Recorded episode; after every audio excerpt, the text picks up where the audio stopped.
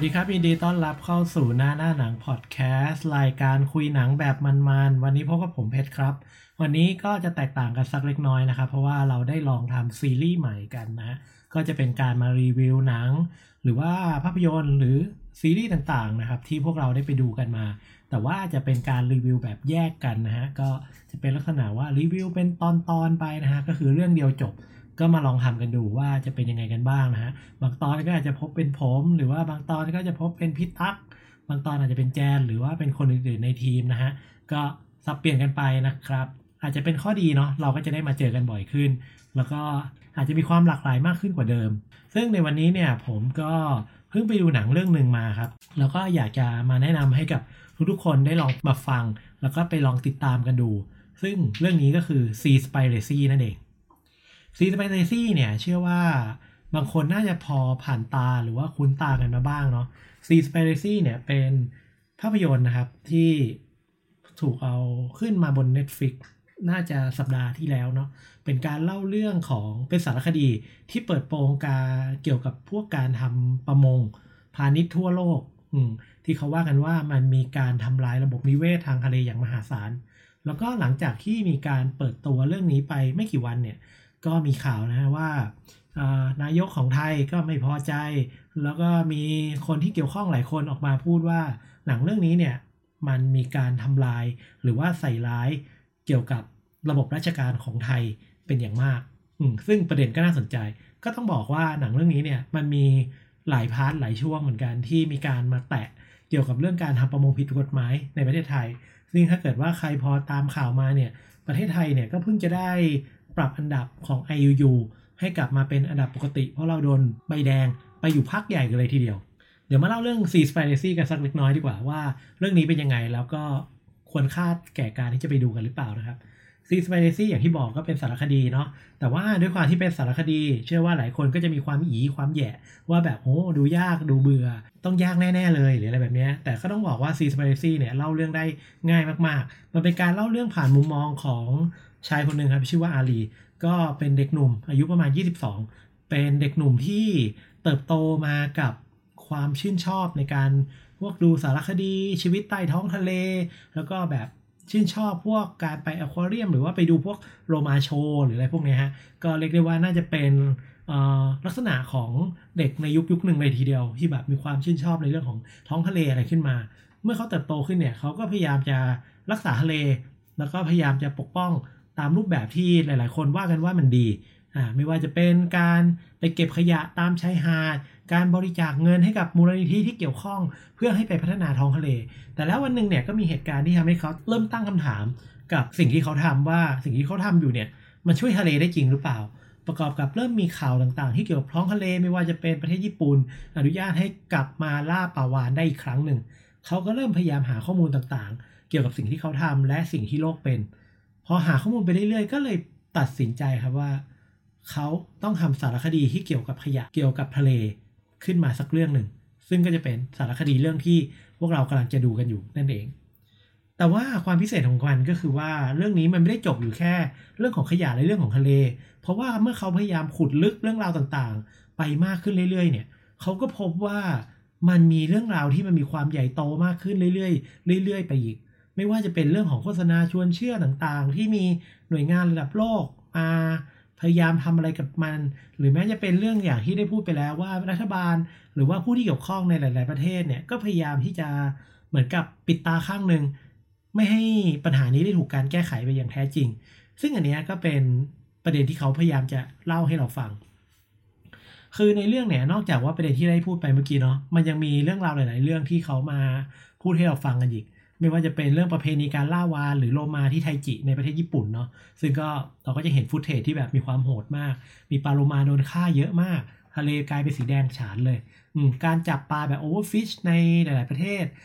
ธุรกิจหูฉลามที่แบบ ปัจจุบันหลาย ๆ คนก็น่าจะพอรู้ว่าหูฉลามมันไม่ได้มีคุณค่าทางสารอาหาร ไม่ได้มีอะไรแบบนั้น อืมเขาก็ไปตีแผ่ไปเล่าเรื่องราวไปดู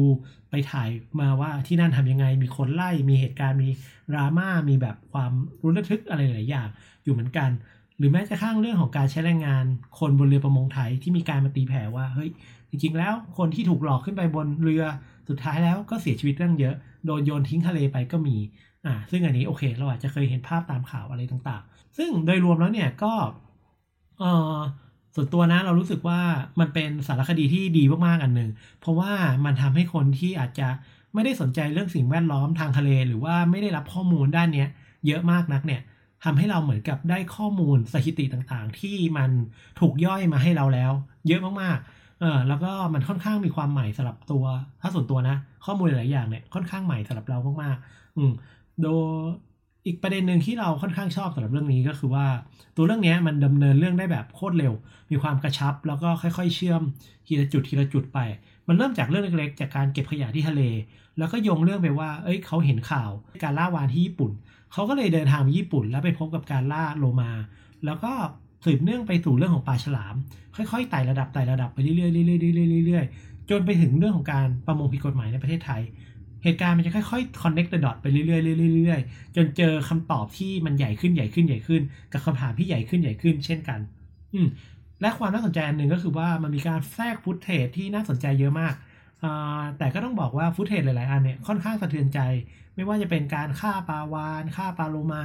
เราก็จะเห็นการฆ่าจริงๆนะหรือว่าจะเป็นการทำประมงที่แบบมีความผิดกฎหมาย มีการจับปลาจำนวนมากแล้วปลาจำนวนมากก็เน่าตายอยู่ใต้ท้องเรือ หรืออะไรแบบนี้เราก็อาจจะมีภาพที่ค่อนข้างมีความเซนซิทีฟเล็กน้อย แต่ทั้งนี้ทั้งนั้นเนี่ยถ้าเราพิจารณาต่ออีกสักเล็กน้อยเนี่ยแล้วเราลองหาข้อมูลเพิ่มเติม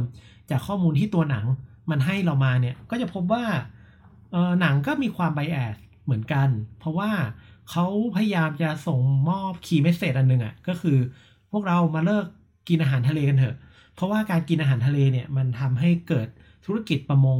เกิดประมงพาณิชย์พวกนี้ขึ้นมา ซึ่งการเลิกกินอาหารทะเลเนี่ยก็จะเป็นแนวทางหนึ่งที่จะช่วยตัดปัญหาทุกอย่างได้อะแต่ว่าด้วยการที่เขาพยายามสรุปหรือว่ารวบรัด key message อย่างนั้น จนเกินไปจากการให้ข้อมูลที่ค่อนข้างผิวเผินเนี่ยก็เลยเกิดกระแสดราม่าด้านลบ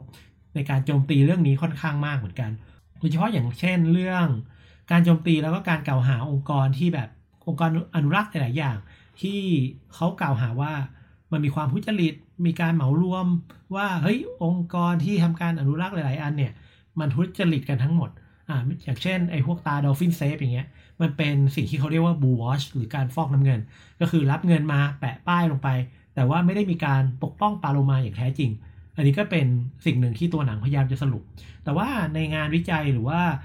ในสำนักข่าวหลาย ๆ แห่งก็มีการตีข่าวเพิ่มเติมว่า จริง ๆ แล้วมันไม่ได้มีการทุจริตกันสักทีเดียวสักขนาดนั้น หลาย ๆ ที่มันก็มีการทำในสิ่งที่มันควรจะทำอยู่ การที่จะตัดสินว่าองค์กรการกุศลทุกอันทำแบบนี้ ก็อาจจะดูโหดร้ายสำหรับองค์กรการกุศลเกินไปเหมือนกัน ถ้าถามจากใจแล้วสารคดีนี้เนี่ยสะท้อนภาพความวิกฤตต่างๆ ของทะเลได้ดีนะแล้วก็อาจจะปลุกจิตสำนึกหรือว่ากระตุ้นให้คนที่อาจจะมองข้ามเรื่องราวของท้องทะเล ให้มาสนใจเรื่องนี้ได้มากขึ้น ซึ่งถ้าเกิดว่าใครรู้สึกว่าชอบหรือถูกจริตกับ Seaspiracy เนี่ยถ้าเกิดดูจริงๆแล้วเนี่ยทีมผู้สร้าง ทีมเนี้ยก็คือคุณคิปแอนเดอร์สันเนี่ยเขาเคยทำ Cowspiracy มาเหมือนกัน ซึ่งเป็นหนังในปี 2014อ่าก็ฉายอยู่ใน Netflix เนี่ยแหละ ตอนนั้นเป็นการเล่าเรื่องของคุณคิปแอนเดอร์สันเลยเป็นอ่าผู้ชายชาวแคลิฟอร์เนียเนาะก็ใช้ชีวิตแบบรักโลก green green แยกขยะทำปุ๋ย ก็ทำลักษณะที่แบบเป็นเป็น green person คนหนึ่งอะ่ะเออเปลี่ยนไปปั่นจักรยานแทนขับรถก็ทุกอย่างก็มีความ green มาก ๆ แต่วันหนึ่งเขาก็พบกับสิ่งที่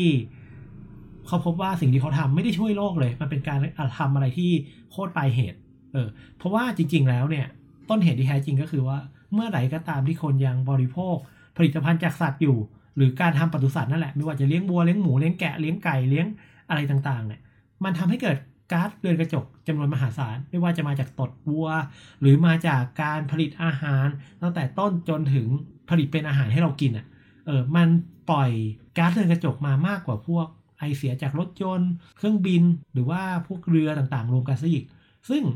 ตัวหนังก็จะเปิดเรื่องแบบนี้จะเห็นได้ว่ามันค่อนข้างคล้ายกับ Sea Spiracy เลย ก็คือเปิดเรื่องมาจากเรื่องเล็กๆ แล้วก็ขยายใหญ่ขึ้นใหญ่ขึ้นใหญ่ขึ้น แล้วก็จะค่อยๆทยอย มอบสถิติต่างๆ ตัวเลขที่น่าสนใจให้เราไปคิดได้อย่างต่อเนื่อง ซึ่งอันนี้ก็เป็นน่าจะเป็นลักษณะเด่นของทางตัวหนังตระกูล Spiracy ไปเรียบร้อยแล้ว ซึ่งทั้งนี้ทั้งนั้นเราไม่ได้อยากจะบอกให้ทุกคนเชื่อ ว่า Cowspiracy หรือ Seaspiracy เป็นข้อมูลที่ถูกต้อง 100%แต่ว่าเราอยากเชียร์ให้ทุกคนไปดูเรื่อง Seaspiracy และ Cowspiracy เพราะว่า